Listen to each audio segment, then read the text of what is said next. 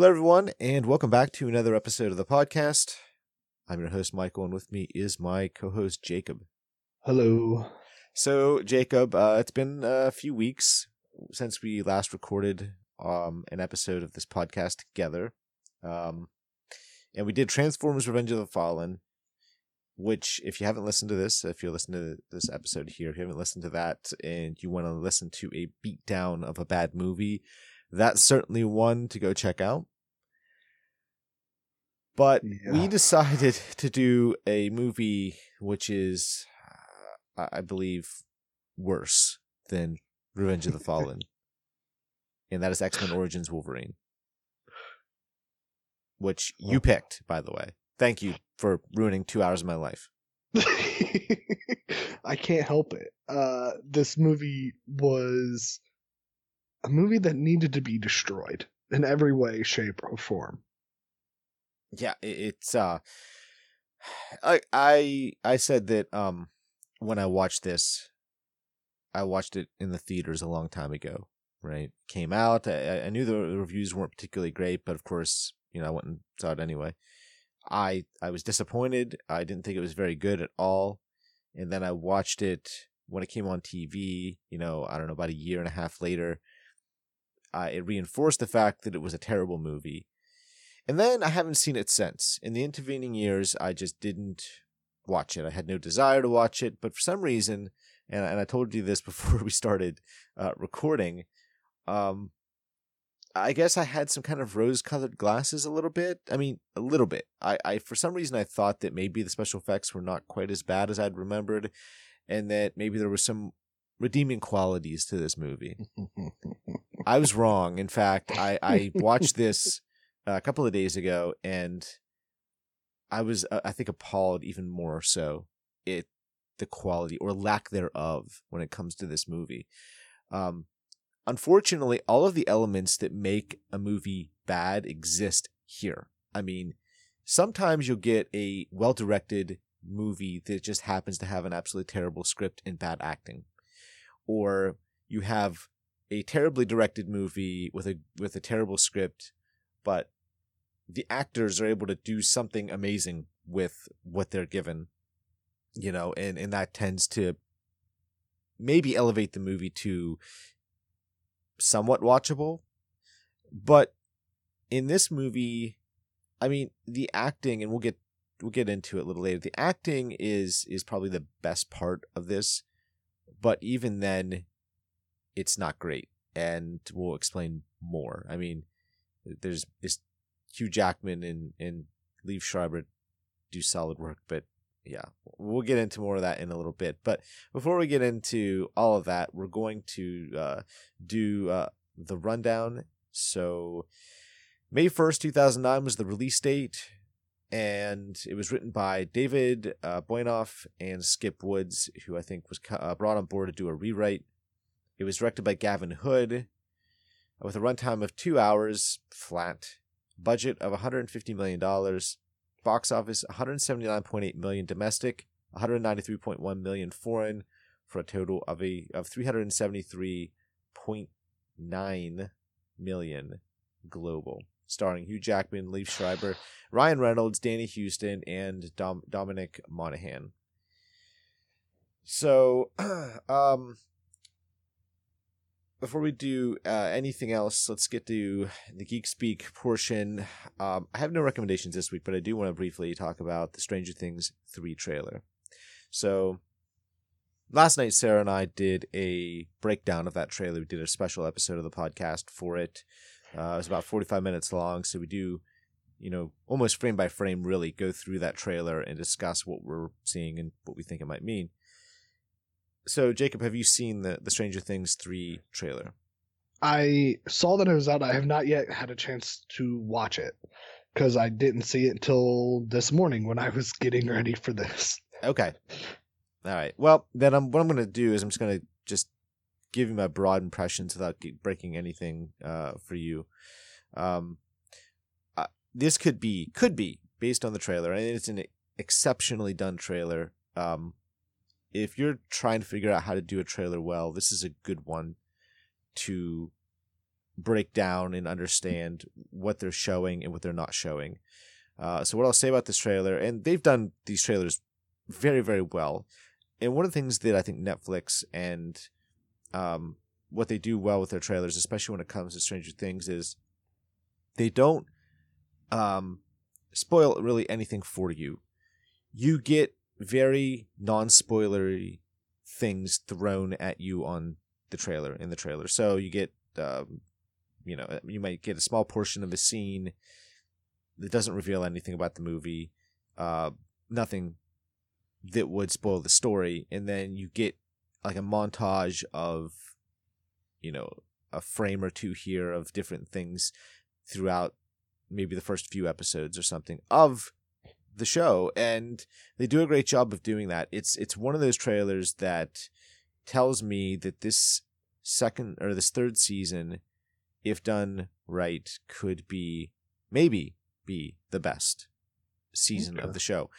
And um given that they had more time off to write the script and do pre-production properly and really get everything ready i think season two was a little rushed in my opinion. I think that they were under the gun basically once it exploded they were under the gun to get started immediately and i think that that to a certain extent was present in the final product.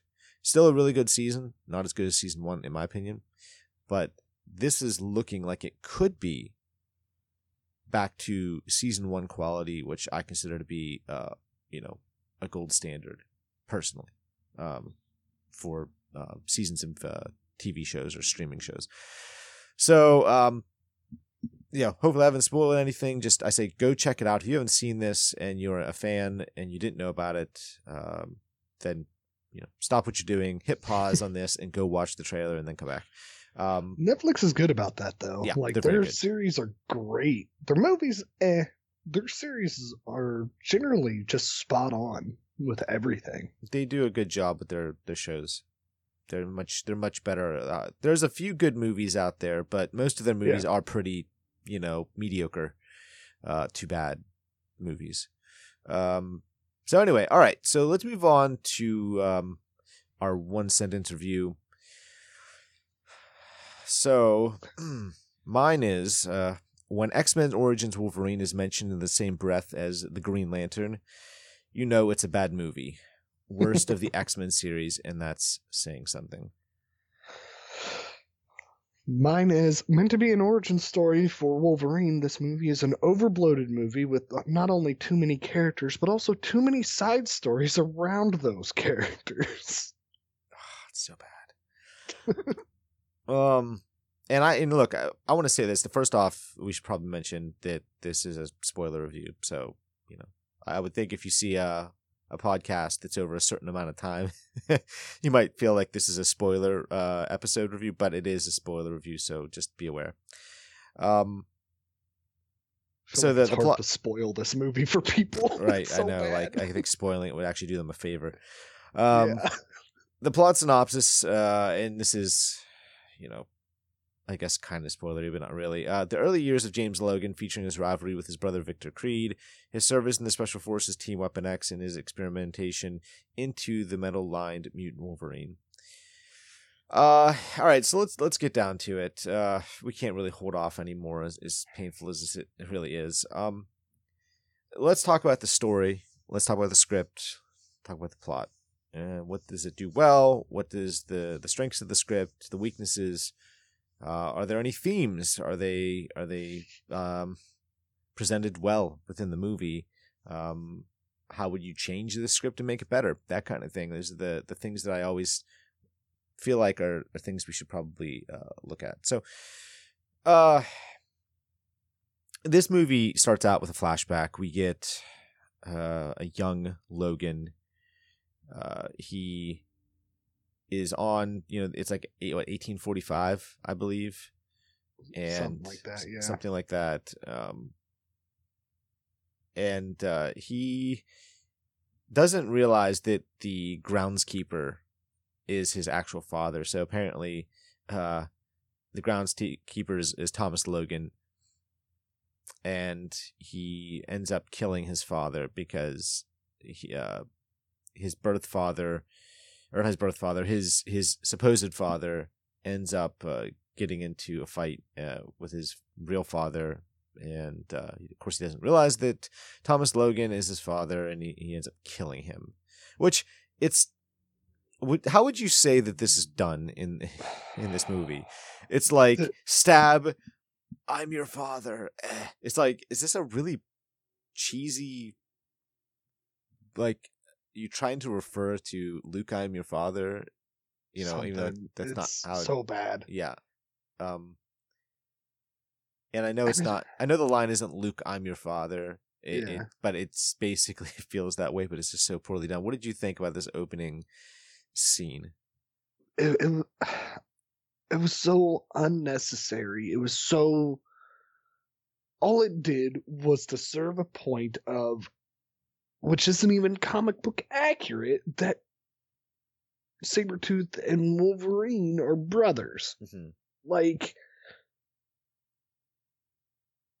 like they could have completely gone against this if they cut this whole beginning thing like showed him within like war and stuff and then he joined the team and Sabretooth was already on the team Yeah. I thought the opening sequence was pretty pretty da- uh pretty bad. Um from a script horrible. standpoint, from an acting standpoint, the, the kid that they used as a young Logan, um, I like I feel bad attacking kid actors because um, they often get attacked. Sometimes it's because you know they are not very good and everything, but of course there's a lot of pressure as well. But look, they're actors. They're young actors. This is their job. This is what they're being hired for. Hired for. They're getting paid for this. Um, so you have to to you have to hold them accountable. You know, because if we're going to praise uh, a young child actor for doing a great job, such as um, you know Millie Bobby Brown for Stranger Things, and, and talk about how you know great of a young actor she happens to be, or oh the actor that plays um um uh X thirteen in um Logan. Logan X23 Right. yeah Yeah, X twenty three. Sorry, yes, X twenty three and Logan. Um, if we're gonna praise her, then you have to look at an actor that does a poor job, a young actor, and say, look, I mean, it's not very good. And this kid is terrible. I mean, it's it's. I hate to say it, but he's not a very good young actor, at least at this stage of his career. And who knows, maybe he's a much better actor now, but he certainly wasn't in this scene. And I don't think Gavin Hood did him any favors, honestly, with the way he shot this stuff. It didn't. Uh, I don't think it's well shot, to be honest with you.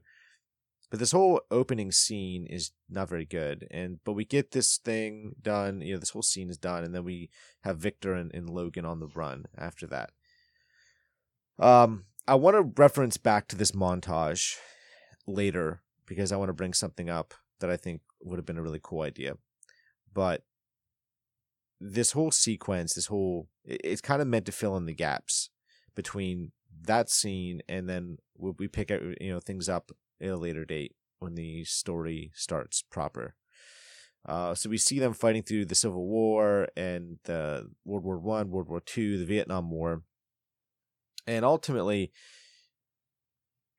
things get too bloody for even Logan. And Victor is kind of has been giving into his impulses, his worst impulses, more and more as time has gone by. He gets to the Vietnam War, and he's basically this is like Platoon and Full Metal Jacket all rolled into one. And oh, uh, Apocalypse Now, might as well throw that in there. So it's- you roll those three uh movies in together, and it's kind of uh, a representation of what they're trying to go for with I think Victor Creed.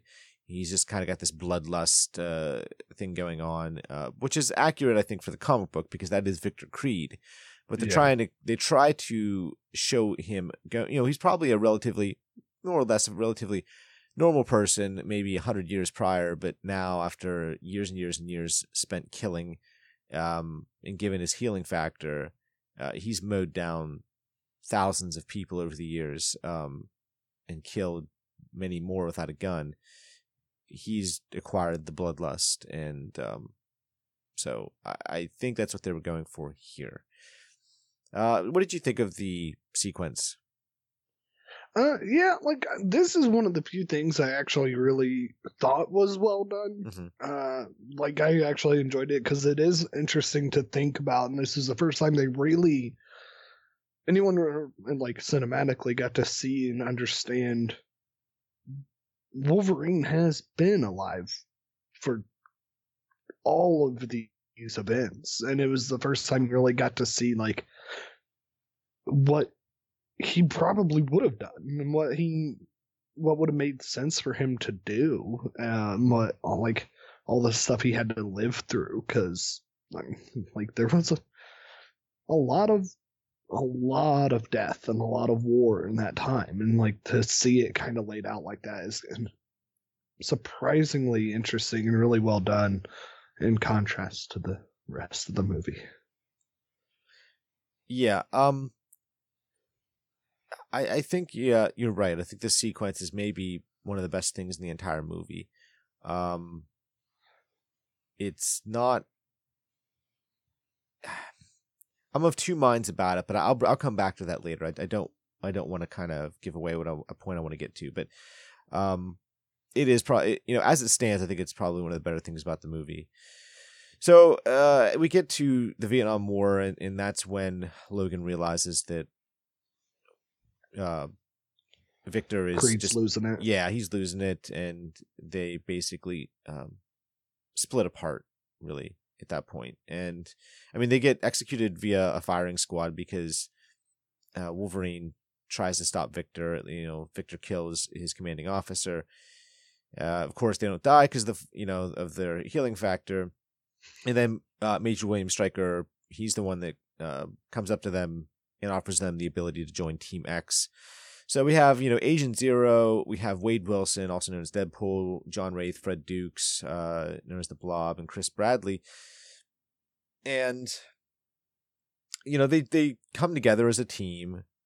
Um, and then Deadpool disappears in this movie for almost the entire run. Um, but ultimately what really stands out is because there's a lack of of general empathy in within the group um, Logan leaves. So he's kind of shown to be like the moral high point in this entire group of mutants. And he's like, I'm basically I'm not down with what you guys are doing and I'm leaving.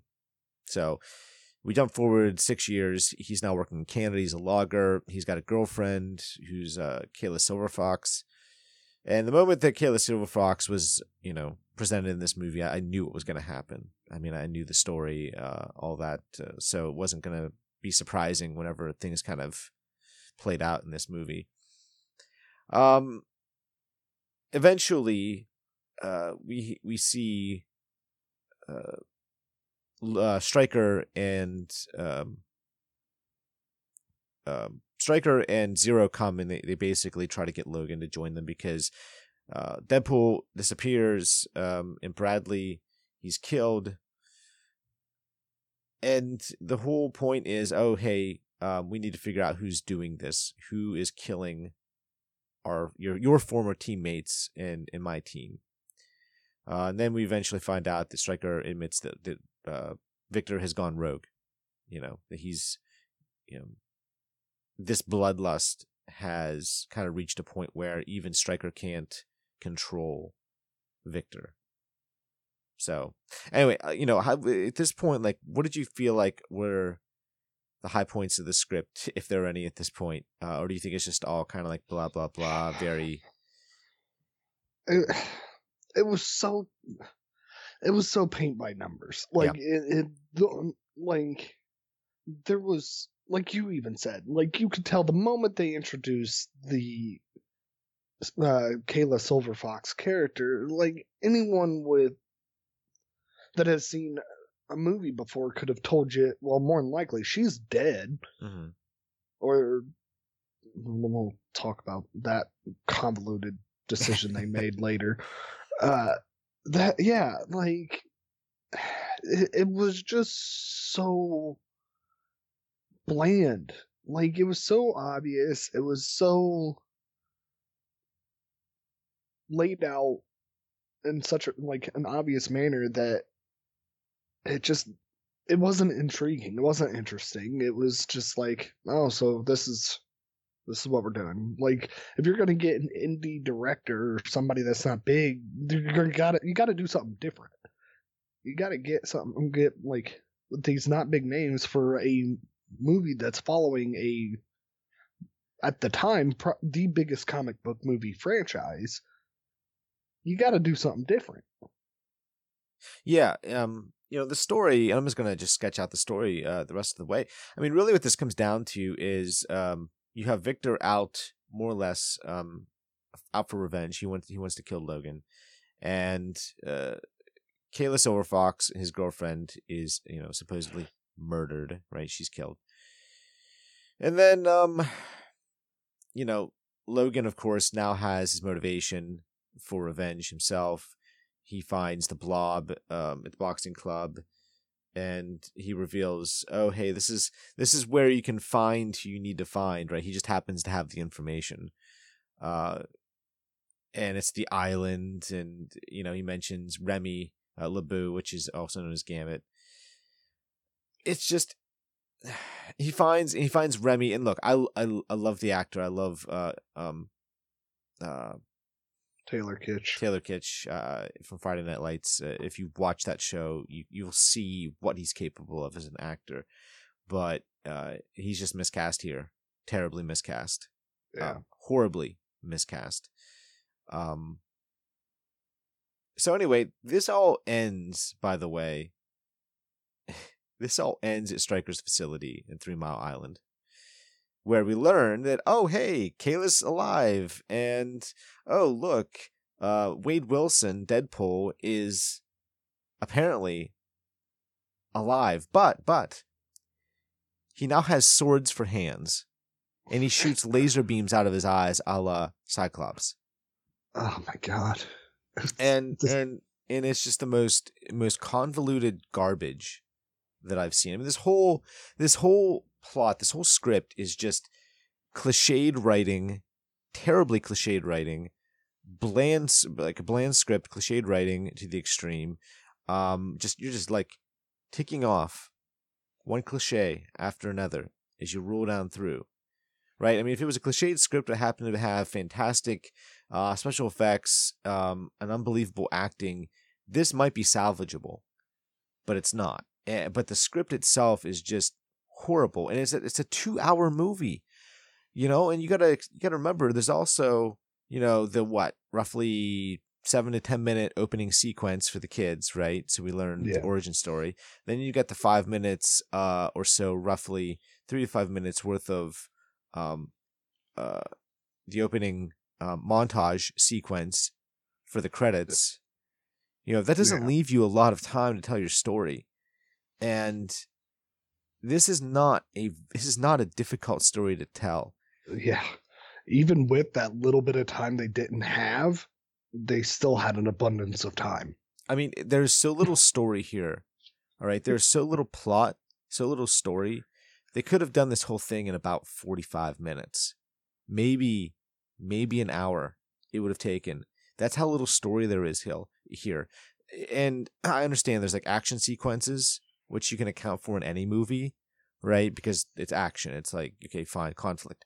But this movie is just so little story to tell and then it's stitched together with action sequences. Like every 10 every 10 to 12 minutes there's like an action sequence. And then a tiny bit of story, action sequence. A tiny bit of story, action sequence. And it's just that over and over and over again. Um, because I think they realized this is not a very good script and we've got to find a way to make it palatable. we've got to inject all this action because we there's nothing there's nothing for us to tell. And some people might say, well, wait a second, hold on, hold on. Well, we've seen other fast paced movies like this before. Um, like, okay, let's take a look at Mad Max Fury Road. That thing is just pure action. And yeah, I'll agree.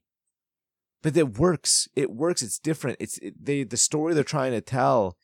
It works within that framework, and all that action has a, at least a purpose. Yes, there's a lot of action, but that is a giant chase sequence almost the entire movie.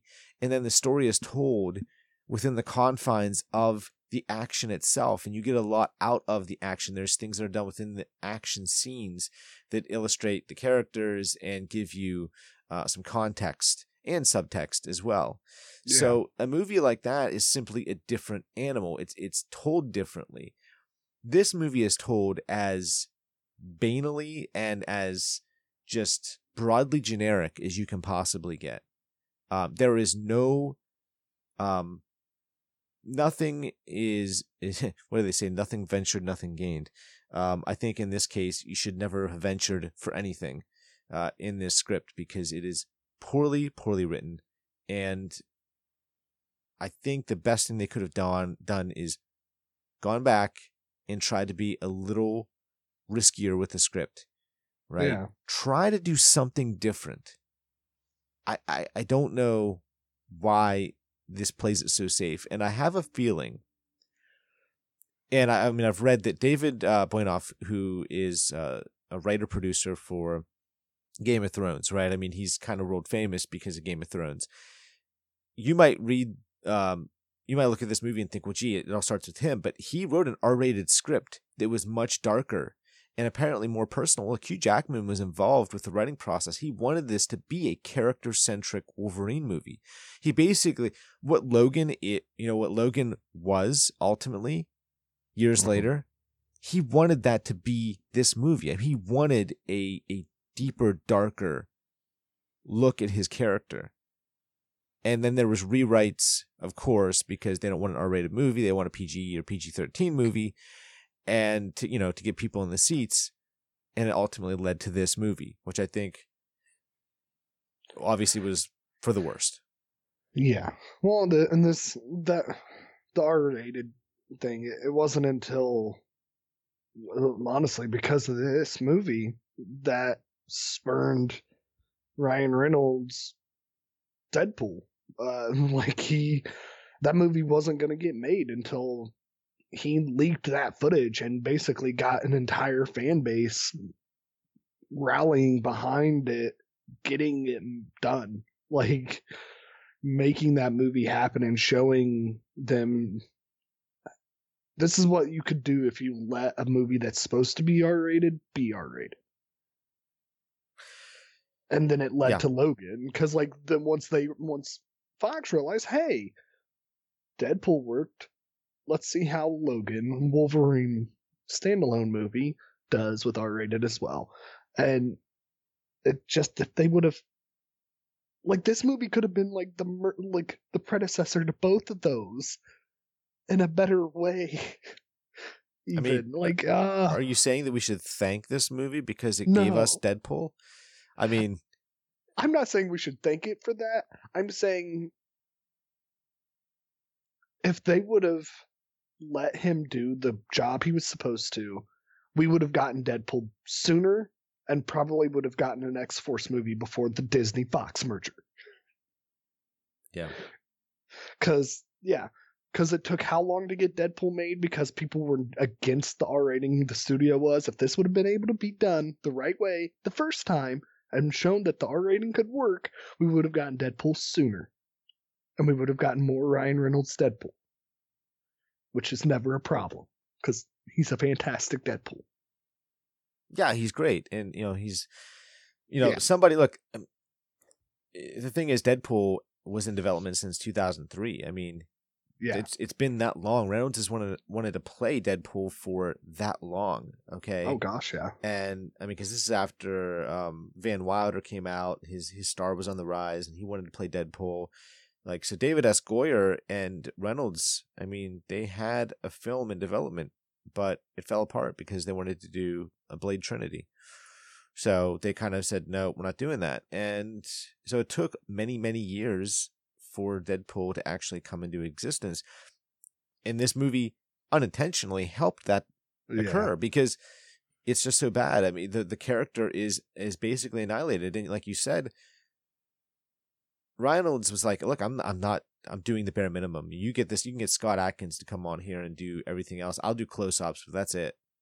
Um, oh yeah, he uh, once they did the yeah. blade thing out of his knuckles and the laser eyes, Ryan Reynolds was out. Like he was not involved in that process, and a lot of people don't know that he's just like, this is not what I signed on for. Because, yeah. I mean, like uh, that's his favorite character. Like hell, the comic books have even written that Wade Wilson before he got the whole cancer skin thing looked like Ryan Reynolds. Like he gets a plug in the comics. Right. So like it's yeah. Yeah, look, I mean, you know, for people that have watched it and you might think it's a good movie and hey, look, if you do, I I applaud you. I I think that, you know, everyone to their each of their own. If you like a movie and it just happens to be hated by a lot of people, good for you. Kudos I mean, you. I, I Yeah. there's there's movies that I I know are not great and I still like them. I mean, we all have bad movies that we enjoy for one reason or another. Maybe it's actors that appear in them, maybe something about the story really sticks with you despite maybe deep down you kind of know it's not uh, the best, but you kind of see it as a guilty pleasure. Like they all exist, uh, you know. So I'm not sitting here trying to say if you like this movie, um, what are you doing with your life? It's not that at all. It's just you know I've been watching movies for decades now, and I, I know at least for me, from my point of view, I know a pretty bad movie when I see it. and I, there's you know I can go back eh, like a movie I've seen five years ago that I thought was good. I'll maybe I'll watch it today and I'll think differently. Things evolve. You know, our opinions change. We see things more clearly. It, you know, when years go by, um, and some movies that we may have thought were not very good years ago now end up uh, revisiting and saying, "Hey, you know what? Actually, this is a better movie than I thought." So those things can shift and change over time. Unfortunately, I actually think that this has become worse. It has become worse for me. I, I thought it was a bad movie when I watched it. I thought it was a bad movie when I watched it for a second time, and now that I've watched it years and years later, it is actually I feel like worse than I thought it was. Yeah. So, um, yeah. So obviously, uh, you know, you have Stryker in this movie. He's but he, he's not written with the kind of, um, I guess the the the way that he was written in X two X Men United with Brian Cox. I mean, Brian Cox is amazing, right? I mean, he can do justice to pretty much any role. Um, he was written so much better. He was given what I felt was real purpose in that movie. Um, conflicting uh, ideas too. I mean, he has a mutant son, and yet he hates mutants, that kind of thing. But in this movie, I thought, even though Danny Huston, I think, did a decent job in the role, the writing for his character wasn't very good. Yeah, it was trash. Like they he had no purpose. They made an allusion to his son with the boy frozen with two colored eyes, and that was it. Yeah. Like I think they might have referenced it when he killed the other uh when he killed the congressman. Like he's like, why didn't you tell us you had a son with that was a mutant? Like th- that hmm that was so forced and, and yeah he just the character was not well written as a antagonist it's just bad Yeah, look, I mean, I think that one one thing that people have complained about, at least to a degree, is that by filling in all of Wolverine's backstory, all of his backstory too. I mean, they literally start from him as a child. By starting from that point and moving forward and doing that montage, even um, you take some of the mystique out of the Wolverine character.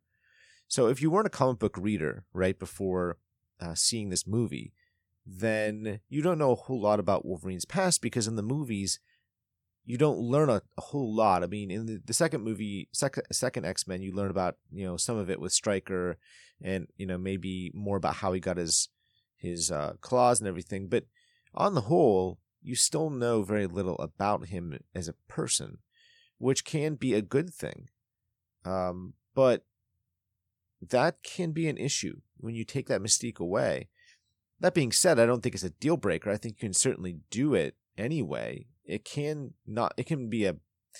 It could take away from the mystique, but it could still deepen a character. It depends on how well you do that story. And unfortunately, in this case, the story itself is just, like I said before, it, it's cliched to the extreme. We've seen all of these beats many times before. It's not done in any kind of unique or notable way. Um, and on top of that, everything else about the movie is pretty much terrible. It's garbage. Um, so uh, let's let's give our script grades here. Uh, what did you give the script? Uh, I gave it a thirty. A thirty. Yeah. I yeah I I everything we've talked about just they made uh, the writers of this script they paint by numbers and not a whole lot of even that uh, script wise to where half the movie is action set pieces to where the the actual plot is so thin and Don't even get me started on the. God, Yeah. Wolverine, ju- uh, like you know the the bike sequence where he comes off the bike, yeah slices through the, the, the helicopter, you know, uh, kills Zero. I mean, it's just, it's horrible, It- dude. It's, it's just yeah. bad. It's so bad. Like Yeah, the most like, infamous shot in that whole movie is when the you remember the explosion? When he's Oh, walking yeah. away. I mean, it's just oh yeah.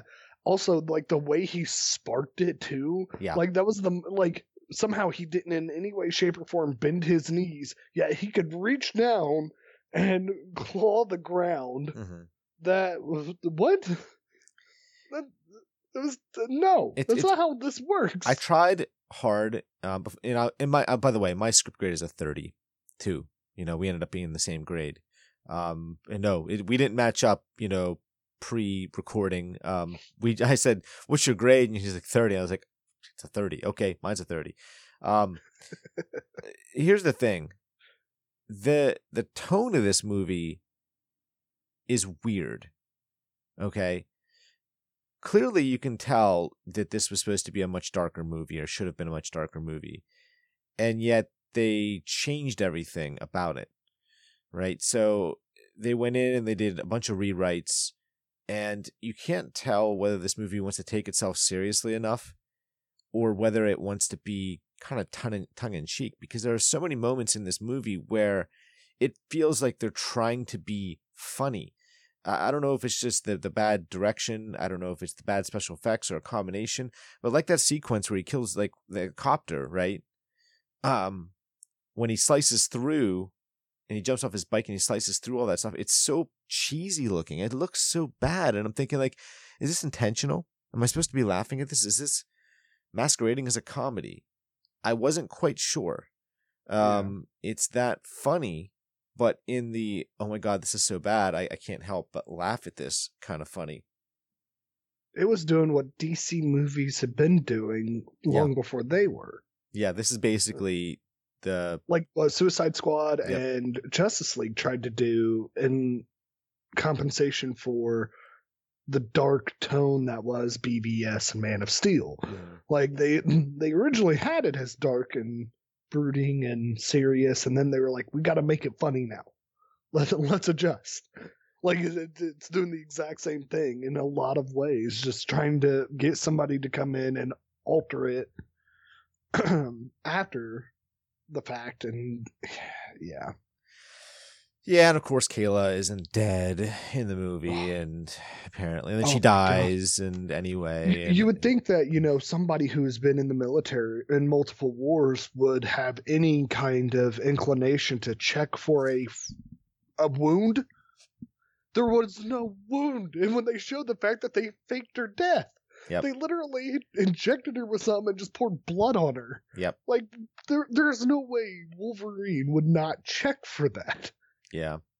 No. And of course, you know, she's not dead, and then then eventually she does die. And but but not right not right away.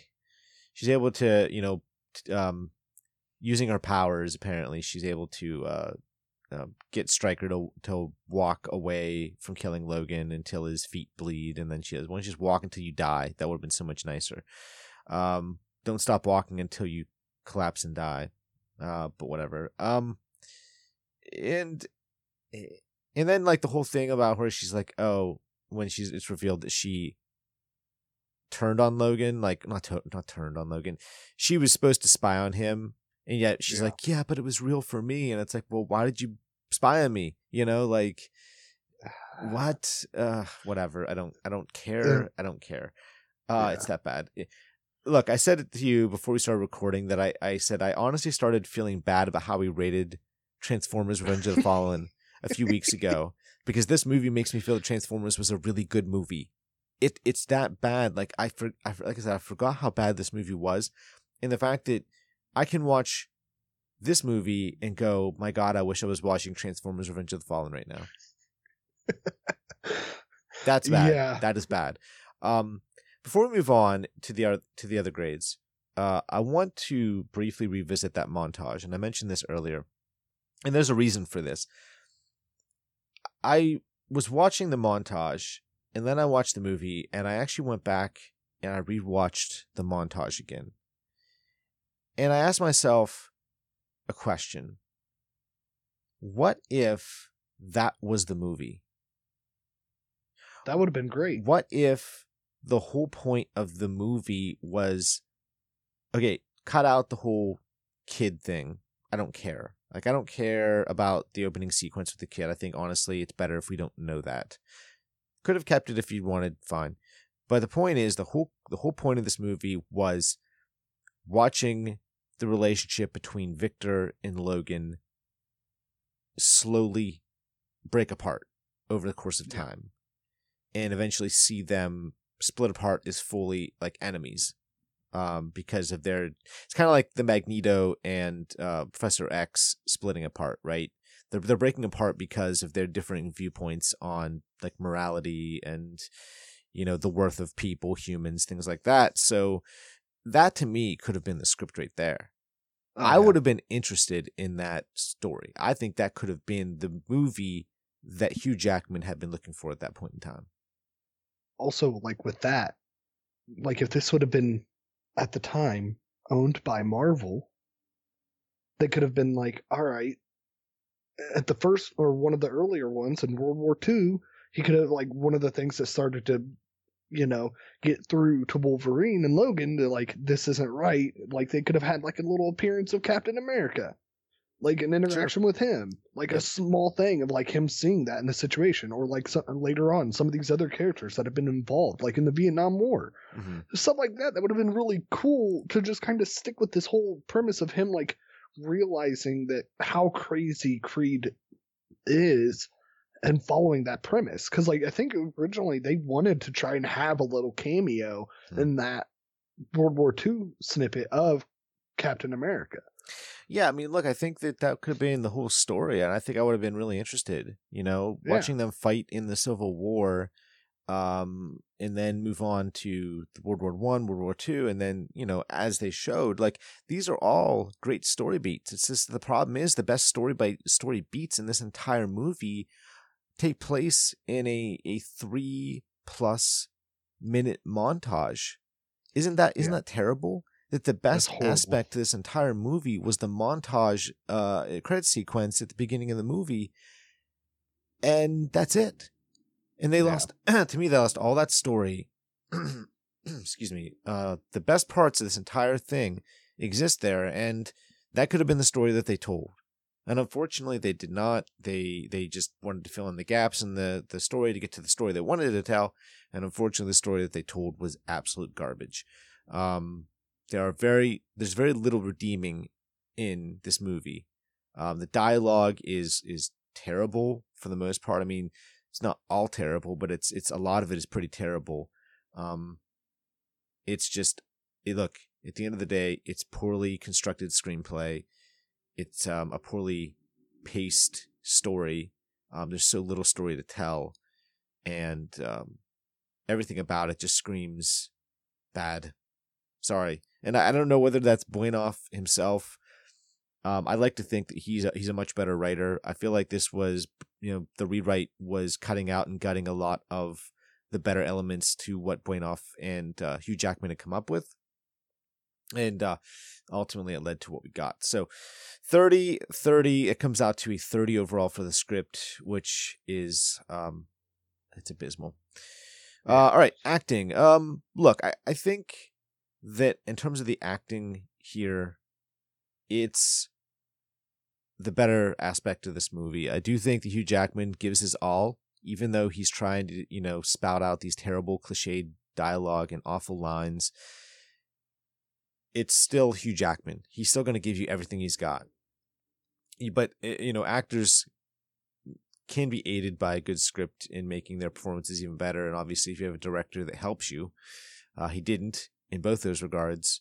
So Hugh Jackman's putting forth a lot of effort, and I think Liev Schreiber does a pretty decent job overall as Victor Creed. I mean, these are actors that are elevating shitty material to being somewhat reasonable material to watch because it's um their acting ability exceeds far exceeds the quality of the script.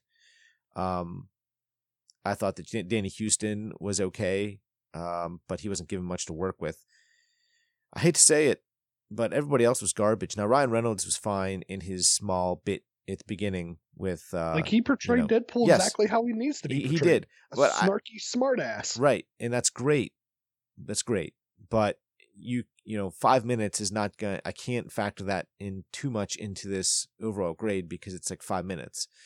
Yeah. Uh, it's not enough time for me to really think. Okay, that that's worth a bump up in the overall acting grade here. Uh, Maybe like one percent. One Like it's that short of a time period. Like that's that's all it can really denote. Like it's yeah, it's just that short of a time. yeah, everybody else to me was as any ranged anywhere from bad to average at best. Um, marginally average, I think, was probably better. But I gave it a 72. And honestly, that that is because of Hugh Jackman and um, Liev Schreiber mostly. I mean, they they carry the weight in this movie. The the a- acting is better here uh, because of them. If it had been, uh, you know, if Liev Schreiber had been replaced by somebody else, I mean, who knows? Maybe it would have been still good, but it would have been a disservice to this movie. And a disservice to this movie, acting wise, is definitely not what this movie needed. So they help, in my opinion, elevate this movie just a tiny bit, just a tiny bit. Yeah. So, what did you give this movie acting wise? You were very generous in comparison to me. I gave it a yeah. 50. Yeah, a fifty. Yeah, I uh, I agree. Like the the key parts like that were actually like they tried their best is was Hugh Jackman and Liev Schreiber, but the rest is like I'm I'm sorry, why did why did we need will.i.am in this movie? Why was that a decision made? Like no offense to him, like but I don't imagine he's a got like he just didn't seem like he really cared at all.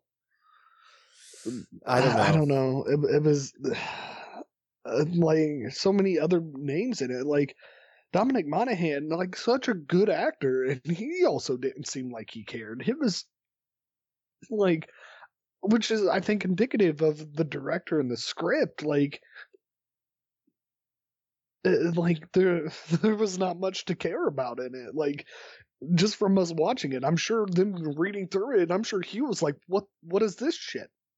Oh yeah, look, actors know generally whether they've got a quality script or not.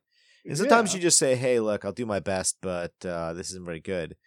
But some actors just can't do that. I mean, sometimes they just the quality of the script is kind of it's not just that the script is bad, it's just that you know the actors know the script is bad. So Yeah. it comes it comes across in their performances.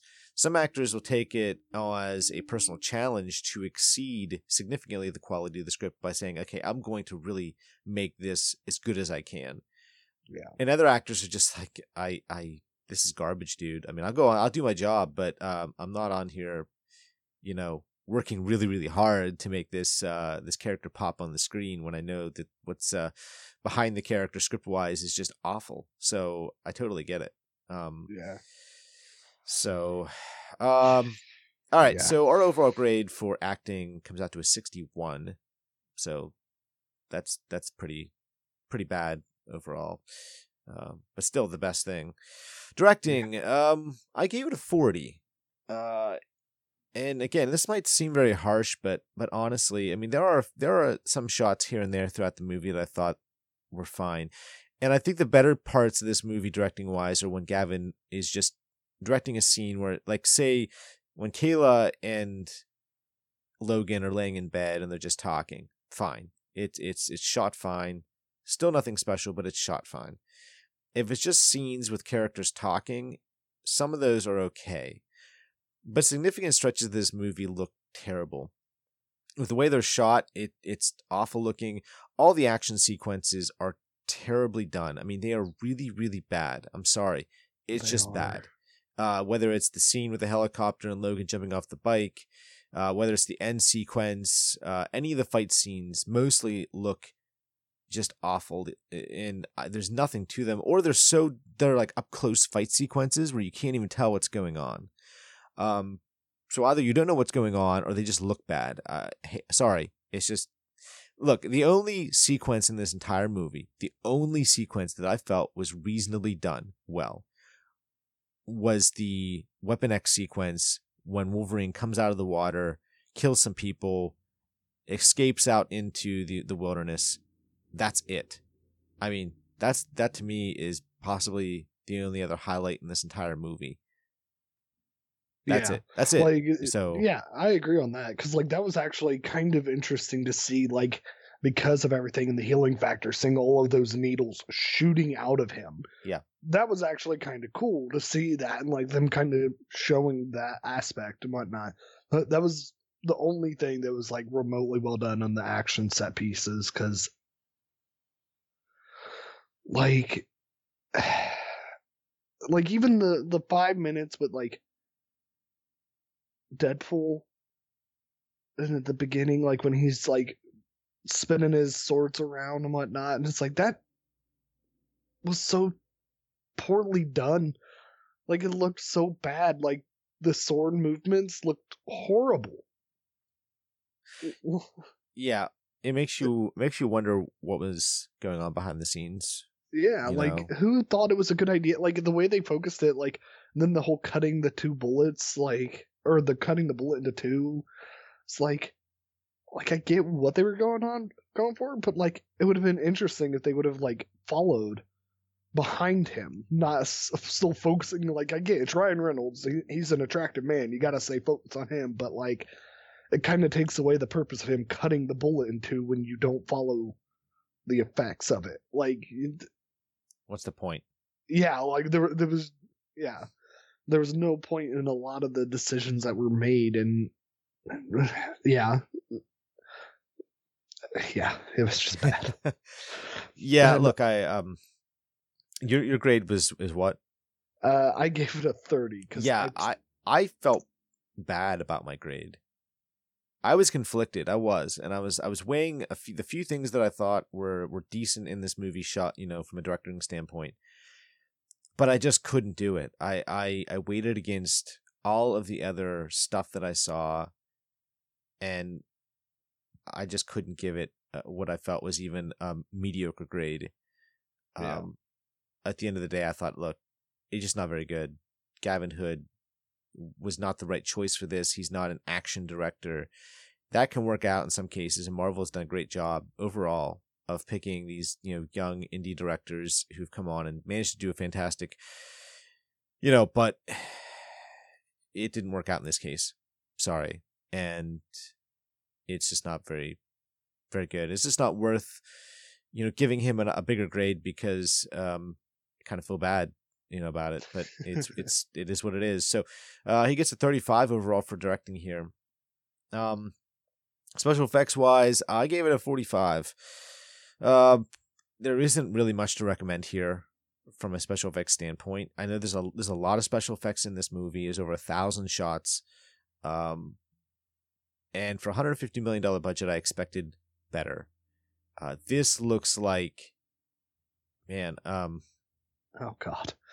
it, uh, Justice League level of of garbage. I mean, I hate to say it, but that's kind of what it feels like to me. Uh, it reminds me of that end sequence, right? So the sequence on top of um at the end with Deadpool, right? Oh Mile Island. god. It reminds Yeah. me of the end sequence with Justice League, where the sky was all like red and everything, and it's just it, it's just so terrible. It looks awful, but yeah. it's not the only one. I mean, the scene where where he shoots his claws out and he's like dink dink dink dink in the sparks, and it just looks so bad. It it doesn't look good. I'm sorry, it just it doesn't look good. Um, it didn't work for me. And uh, on top of that, uh, slicing through the helicopter looked awful. Um, it's just the whole thing. I don't know where that money went. I mean, this is the kind of like for the effects we got, it's the kind of special effects budget of a fifty million dollar movie that was stretched too thin. Not a hundred and fifty million dollar movie, which should have had plenty in the tank for good special effects, but uh, clearly it was not uh, to be because it's just bad. Yeah, uh, uh, my my my question is why the hell did they make him CGI claws? Is it was it that expensive to give him some like heck you could fashion like prop claws that would have looked 20 million times better. I mean, like even if they went with special effects, I mean, at least make them look good. I mean, do your job. I mean, it's Yeah. a it's an important uh, scene, and you need to make sure. Like, okay, it's, it was kind of funny when he shot his claws out and he was hitting the pipes and everything, but if you're gonna do this scene and you're gonna use special effects, especially given that these are his claws, I mean, gotta make them look real, real.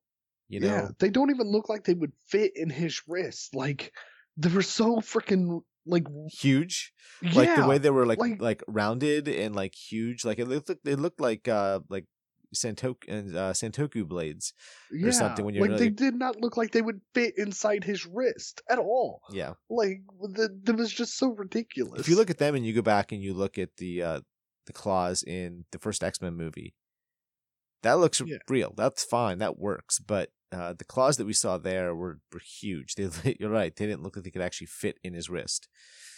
So yeah, I just like even if they didn't want to like go all out for the like f- making some prop ones, do enough to get like a a base like structure for it, and then do a little bit so that way you have something to CG onto, like something like it. Yeah, it, it was like the claws alone.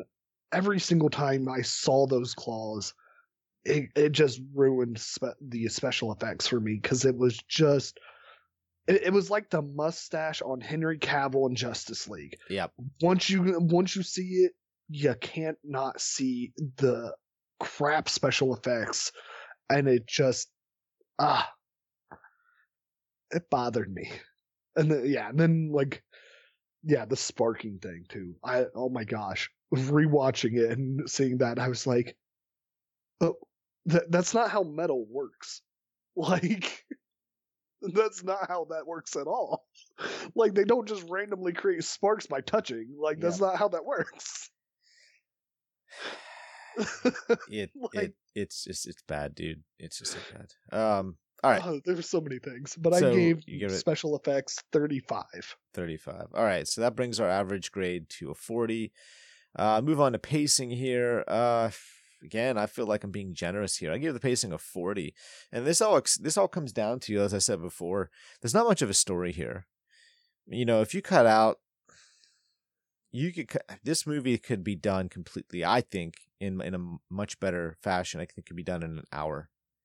60 minutes is probably about the longest you should go with this you know this movie in terms of uh, runtime because there is such little story here to tell.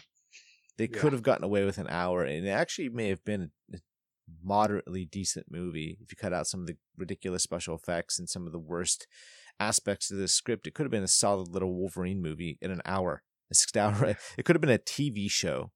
You know, um, I'm sorry. It's just there's not a lot of story here, and like I said, Not at all. they they threw in action scene after action scene after action scene to try to get this to be that length. And you know, someone uh, a buddy of mine said, "Well, they did that with Die Hard," and I said, "Look, Die Hard had a simple story. That's true. It had a simple setup, a simple story." But it wasn't But it convoluted. It, it was executed properly. It wasn't convoluted in in terms of the script and uh, the the plotting. And John McClane was somebody who was um you know he's up there trying to solve the problem and he's running into obstacles along the way that's part of the story this story was of uh, this story was uh, terrible and you know he's with Kayla and then of course you know they try to get him back into the weapon X pro or the X uh, team and then he finds out Victor is you know killing people and then and then he you know apparently Kayla dies, and then she doesn't die, and then oh Wade Wilson was missing, and now he's not missing, and it's just this whole convoluted garbage story, which didn't need to be told for one. But even if it was going to be told, you could have done it in a much shorter period of time, and it might have been for its benefit. Uh, I gave it a 40 for pacing, and I'm kind of feeling like I'm being generous here because uh, it it's bad. I mean, your grade was not my grade. No, my grade was worse. My grade was a 25. It just, yeah. And it didn't help. It felt like the the whole like it went from like a revenge plot for Sabretooth to a literally he like the whole Wraith, John Wraith when he killed John Wraith mm. he stole him, some, his DNA so they could put it in the new Deadpool crap Frankenstein thing that they made and so like it, it seemed like they also just diverted mm-hmm. Motivation for certain characters where the pacing just fell off. Like it made no sense. That, that's partly on the script, but also like the pacing, like you couldn't get the understanding of that because, like you said, every ten minutes there was an action set piece that had no reason to be there. Yeah, it action needs to serve a purpose. It can't just be for the sake of having an action sequence to kind of get your pulse racing. Not that these action sequences got my pulse racing. I'm not at all. More like um, I'm bored. I, I yeah, like watching him fight the blob. Yeah. What? It was eh, they had to elongate the runtime, dude. Because like we we're clocking in at an hour and ten minutes here. We've got to do something. yeah, and like I know that that's why they did it, but it's just watching him punch a fat suit. It, it's not you're trying. Yeah. I know you're trying really hard here uh, to to come up with a reason. Look, there is there is little. There's no reason. I'm sorry. It's just it's bad. Everyone, it's it's just it's bad. And I I know you probably like okay, you've said that eight billion times. You don't need to hear you say it again. So I apologize if I've said that, but it just it is. So moving on. Um, if we add up, oh, with rewatchability, um, mine is a ten, and yours is a, 10. 10 as a well. 10. We, because, we we did match up there. Yeah. I I actually really contemplated giving it a zero. I did. I really did. And I thought, well, okay, the acting is not the worst I've ever seen, and the Weapon X uh, sequence was actually kind of cool. That's the redeeming qualities to this entire movie for me. Okay, a five minute sequence, okay, and some solid ish acting gave yeah. it a 10%. I mean that and, and when that is the highlight for the movie that you've watched, it tells you a lot. Um, which, you know, the pacing, our grade averaged out to a 37. Of course, rewatchability is a 10. We don't factor in the rewatchability anymore uh, for our grades, uh, but we do still like to throw it out there. But when I added up, uh, my overall grade came out to a 45. Your overall grade came out to a 34. Yep. So let me say that again. Our overall grades for script was a 30, acting a 61, directing a 35, 40 for special effects, 37 for pacing, and a 10 for rewatchability. Our overall grade was a 39. I mean, my God, that is an awful grade. And look, I mean, we came into this knowing full well. We, we picked Transformers because we knew it was a bad movie. I knew it was a bad movie, and I wanted to I wanted to grade a, a bad movie. This has kind of been the whole point of the last couple of episodes. But I didn't expect it to be this bad. Um, so rose-colored glasses. Rose-colored glasses. And like I said, I feel bad for Hugh Jackman here. Uh, you know, he didn't sign up for this. He did not sign up to be in a movie like this, and he made sure his next movie, The Wolverine, which is actually pretty solid. Wolver- the Wolverine is a um, it's a solid to slightly above average, I think, um, superhero movie.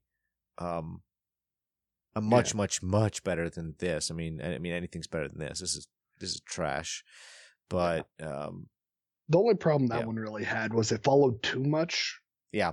To there, the comics, like there was a lot of stuff that that just doesn't translate the greatest from the comics to a movie. It has so, its like, problems. Yeah. Yeah. Like that's one of the biggest things I remember when I watched is like that doesn't translate over very well because it's yeah.